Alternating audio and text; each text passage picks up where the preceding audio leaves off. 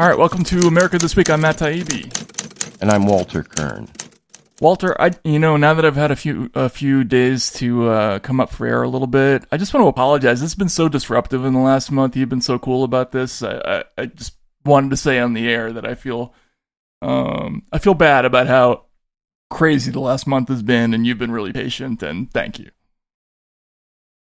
Well, there is such a thing as an act of God in journalism, and uh, uh, I, I, I excuse that and first of all, I welcome any apology for anything because I get so few of them in life. But uh, um, but but I understand because the uh, mm, I, I, I think the import of this Twitter story and the Twitter files that you've been allowed to sift through and and so ably interpret is of you know utmost importance. Uh, and and as a journalist, getting to a point in uh, my coverage of of the world when I'm able to see through you and through others uh, the actual distortion of our our uh, effort uh, through you know the intrusion of the powers that be has been very satisfying. Just personally, mm.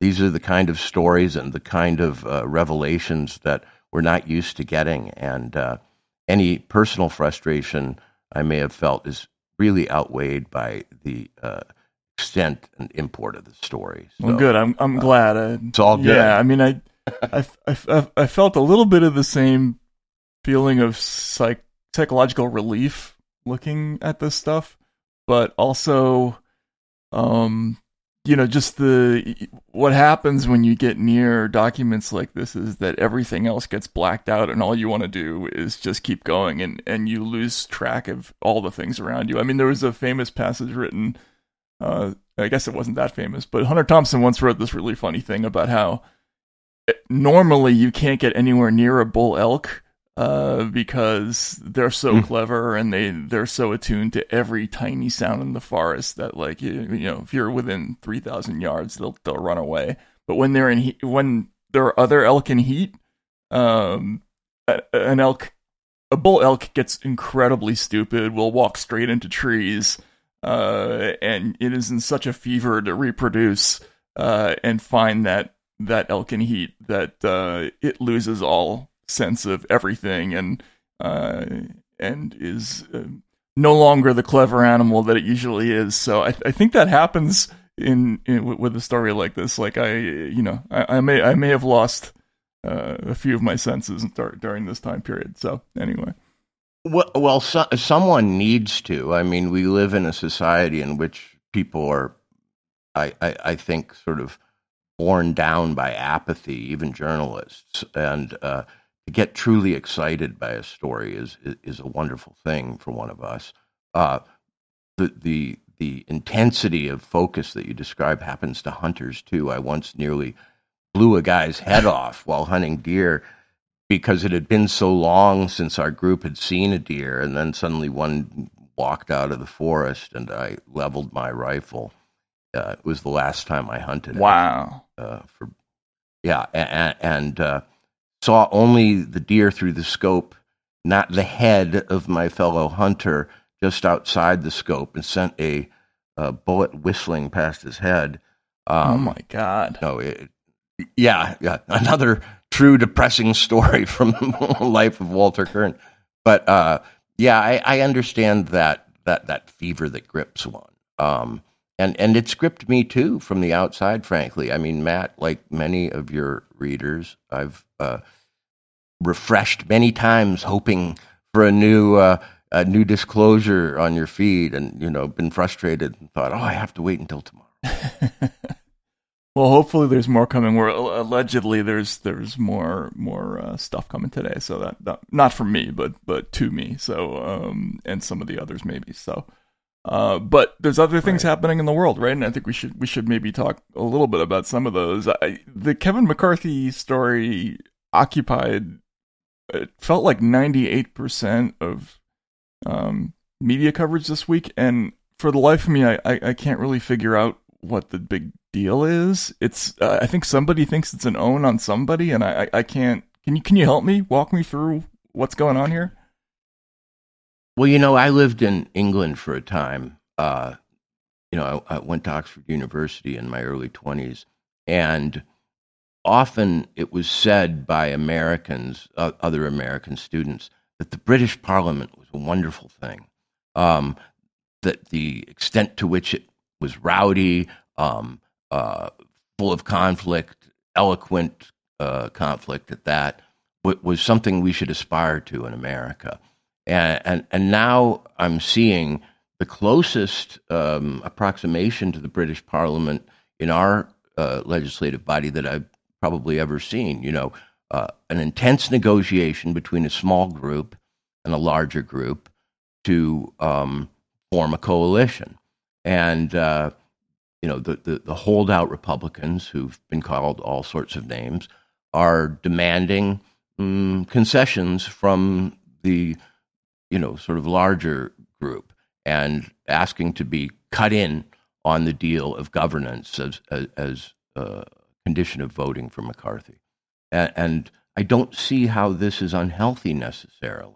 Um, you know, unless Americans are so conflict averse that they can't stand, uh, you know, that they can't stand this sort of bare knuckle brawling, uh, it, I think it should be countenanced. Uh, it, it's maybe not uh, agreeable to many that MAGA Republicans uh, have part of the sort of congressional pie, but they're insisting on it. It's their right to do so. Um, it's airing a lot of differences and, and sort of party uh, difficulties, which I don't see as bad. Uh, you know, the Republicans aren't monolithic anymore. They have a populist wing, and uh, it's being insistent. And um, I'm not disturbed by it. No, and I, th- I think if it's striking if you look at in contrast with the episode from earlier this year remember the withdrawn peace letter where uh, Pramila Jayapal and a few other uh, quote unquote anti war Democrats put together this incredibly anodyne um, letter that they were going to send to leadership about uh, being open to opening a peace process uh, with, in the Ukraine war. And Right. The moment the news of that leaked out, every single member of the uh, of the group self denounced. Uh, some of them uh, who had signed the letter, like Jamie Raskin, who, who I think set Jayapal up in that episode, um, very mm-hmm. aggressively denounced the letter and denounced the people who um, who had who had been behind it, even though his name was one of the signatures. And this is the opposite right. of what the MAGA Republicans do. Like the whole point of having a small block of people who can be decisive in any vote is you have to you have to charge a lot for your political support always, right? Because otherwise you're going to be ignored. Right. And the the record of what people do on the on the quote unquote left or the progressive side um, is that they don't they never do that. Like they never threaten to withhold their support, and, and as somebody who, for instance, supported Bernie Sanders, I always found that like very frustrating. That you know, Ber- Bernie never charged a whole lot for for delivering his uh, not only his support personally, but you know, but but all of his voters too. You know, and and that's that's been a, the pattern. The Ma- the MAGA Republicans do politics in a hardcore way, but they but I think that's what politics is, isn't it?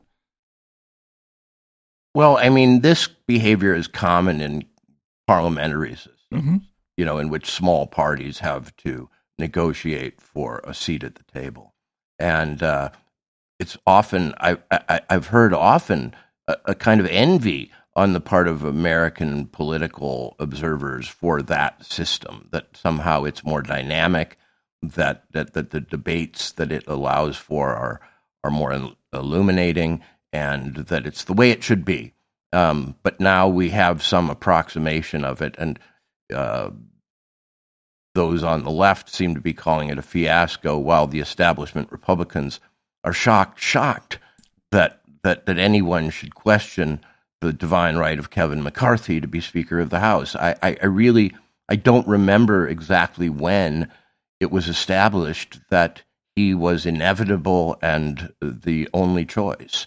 Um, uh, the Republicans and the Democrats who were criticizing this seem to um, have acceded to the notion that McCarthy, uh, uh, you know, is was the once and future king, and that was long ago established. And how dare it question it be questioned? But but you know, I didn't see it established. No, and they and again, they don't understand how politics um, works in a, in a in a place where politics isn't phony. Um, you know, they're they're right. so used to um, being delivered things because it's their turn, uh, and this is a phenomenon that's that's very evident on the on the Democratic side, and and and really came out in a big way in 2016, um, and subsequently as well. But the whole idea of well, we have to vote for this person because um, it, they're next in line, and you know somebody like Sanders is jumping the line, so they they can't they can't be you know uh, getting in. Meanwhile, the name of the game is getting support, and if you have support, throw your weight around, right? Like that's the whole point.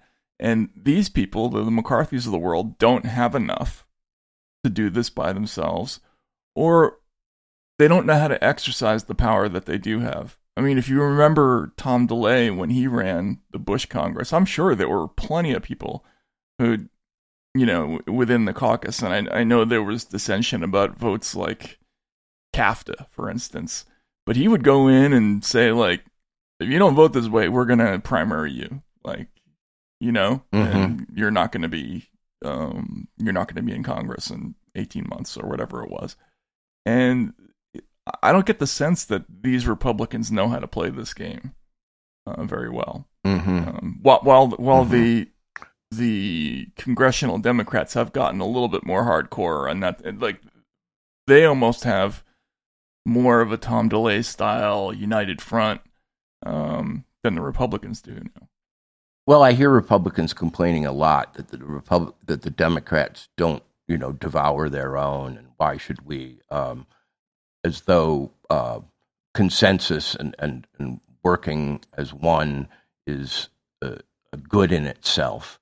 Um, and uh, but but but there also seems to be a lot of bitterness coming out of the 2022 election. I mean, it was the position of a lot of populist Republicans that they got no support from the party uh, apparatus, the National Party apparatus.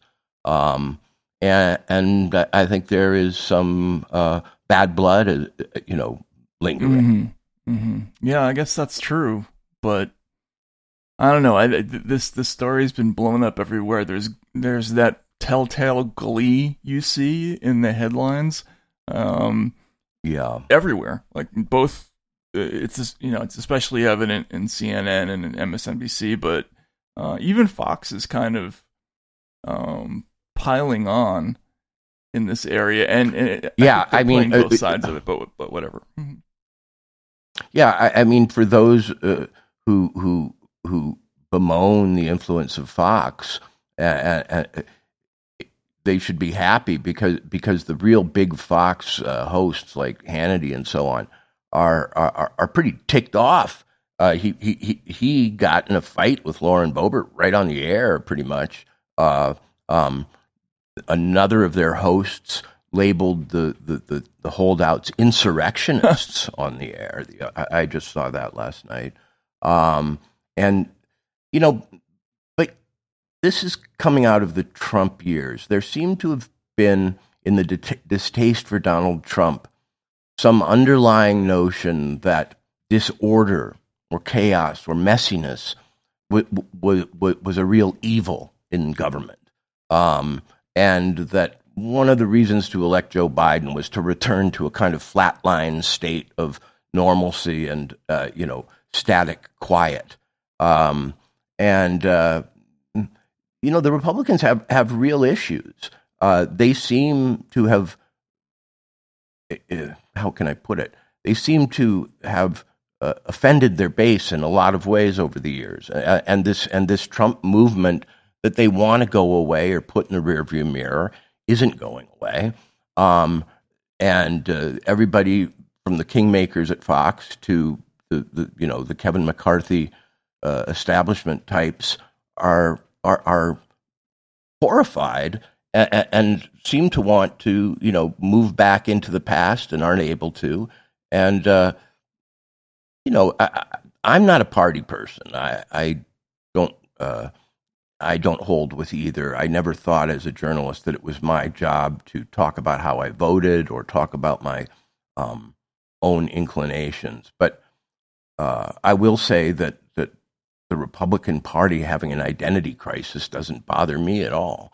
Um, and uh, I, I wish the Democratic Party had one too, because to me, you know, to out my own views a little bit, an identity crisis is in order in American politics. Um, uh, business as usual has not brought us to a wonderful pass, and uh, a little uh, dynamism and, and, and fireworks in the process suggests change is possible. And I, I personally might like to see some change.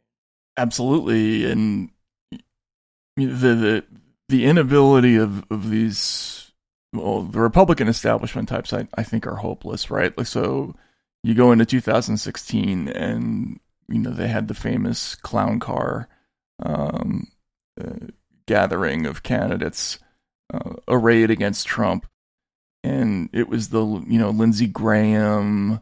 Um, I'm trying to think of who the other mate would be. You know, Ted Cruz. Uh, who's the guy from Ohio? Kasich, right? yeah, like you know, there were so many of them. They're so forgettable and they completely flatline. Like nothing they did garnered even the thinnest amount of support. There was there was absolutely no enthusiasm whatsoever.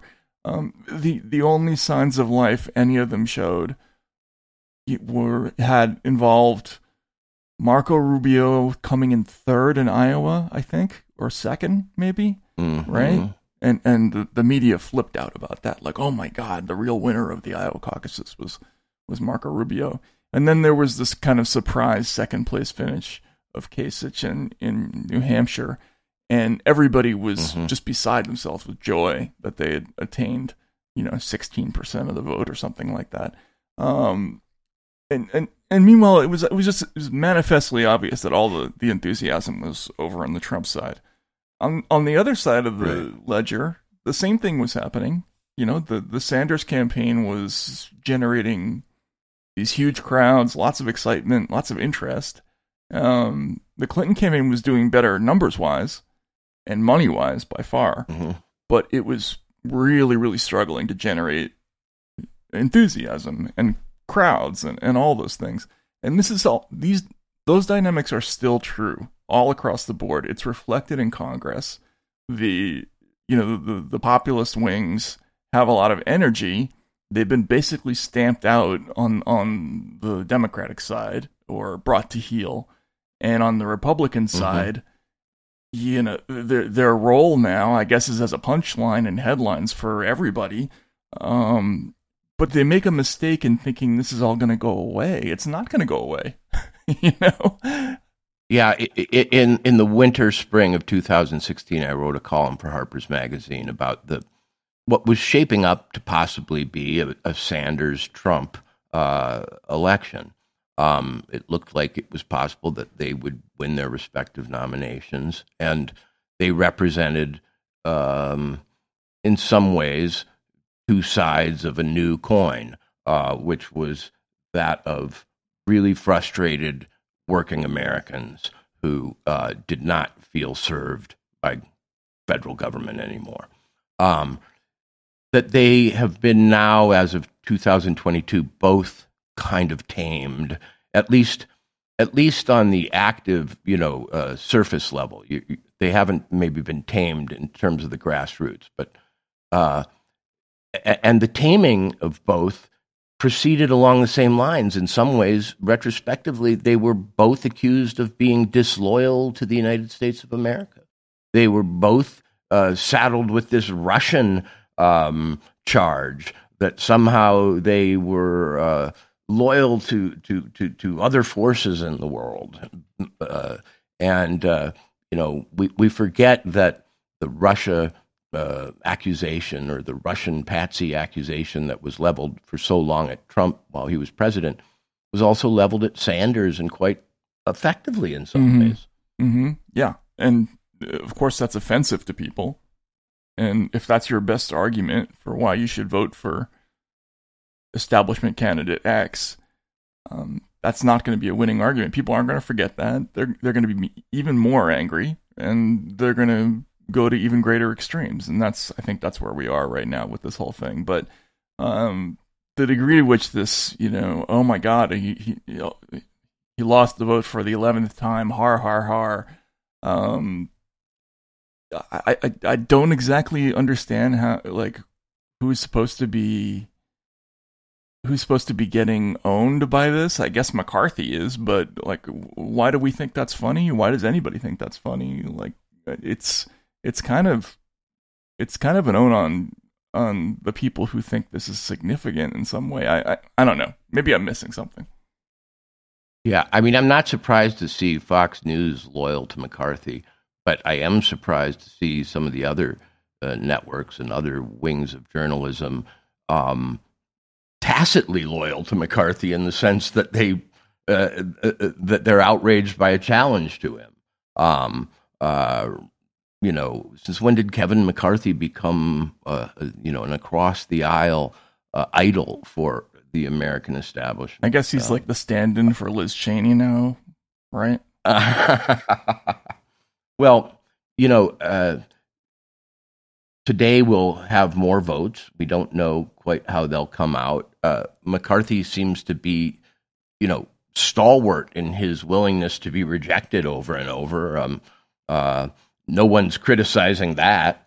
Uh, there, no one's criticizing the, the, the denial in a man who apparently can't win enough votes uh, going over and over at the same uh, objective and failing. He's cool hand Uh, Kevin. well, you know, I, I actually have a connection there. He he's said to be the roommate of the pollster Frank Luntz. Um, yeah, uh, I, I think it's been established in the sort of um, gossip pages that he, you know, he, he lives with Luntz at a, some big apartment in Washington. Hmm. Frank Luntz uh, was a, was a classmate of mine at Oxford, actually. Really? And um, yes, and and you know, Frank flew into Oxford as a young American. Um, I forget what he was studying, and he was at my tiny college, Trinity College, a little subsection of Oxford.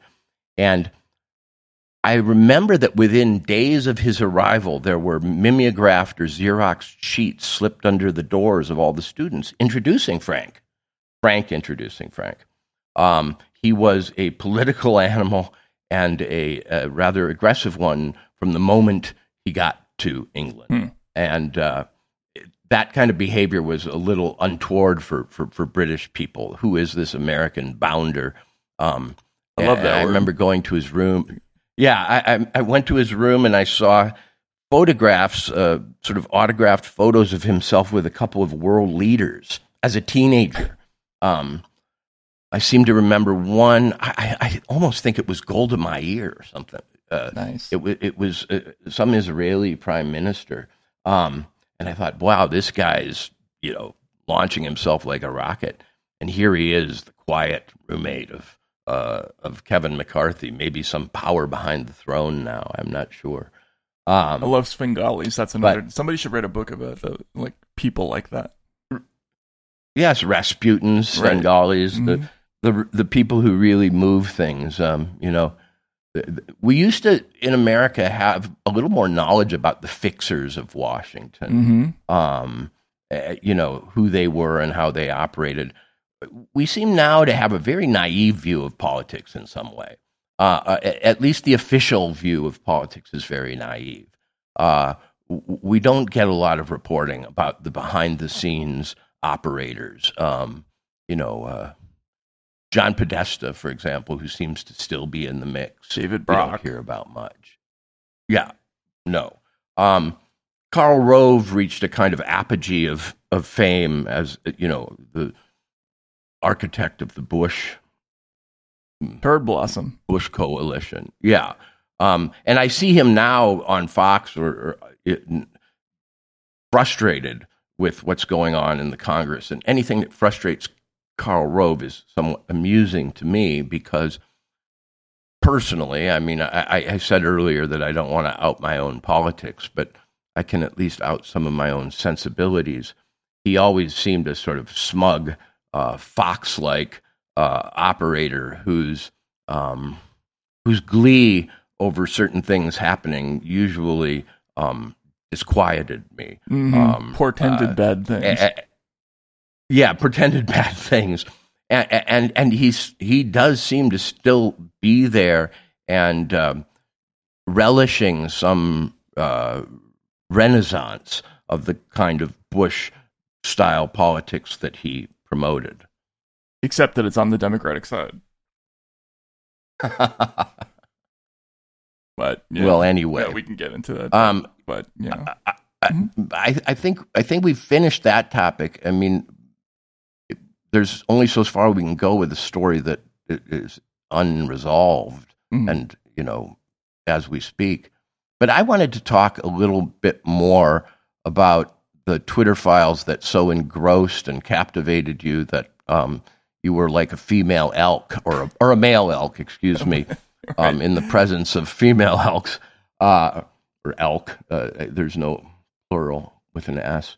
Uh, I think we've reached a, a, stage with the Twitter files. You you put out a couple um, on one day last week um, that that people need a recap or maybe a um, a summary of what they might mean and what they might portend because uh, I've seen a lot of people um, complaining that they're now lost in the weeds. Mm-hmm. And you yourself in a Substack post called the Twitter files a little weedsy. Mm-hmm. Um, but to me, they needn't be weedsy because they all seem to converge on some very important and central points about how government, even academia, and uh, corporate America merge to create the power structure under which we live.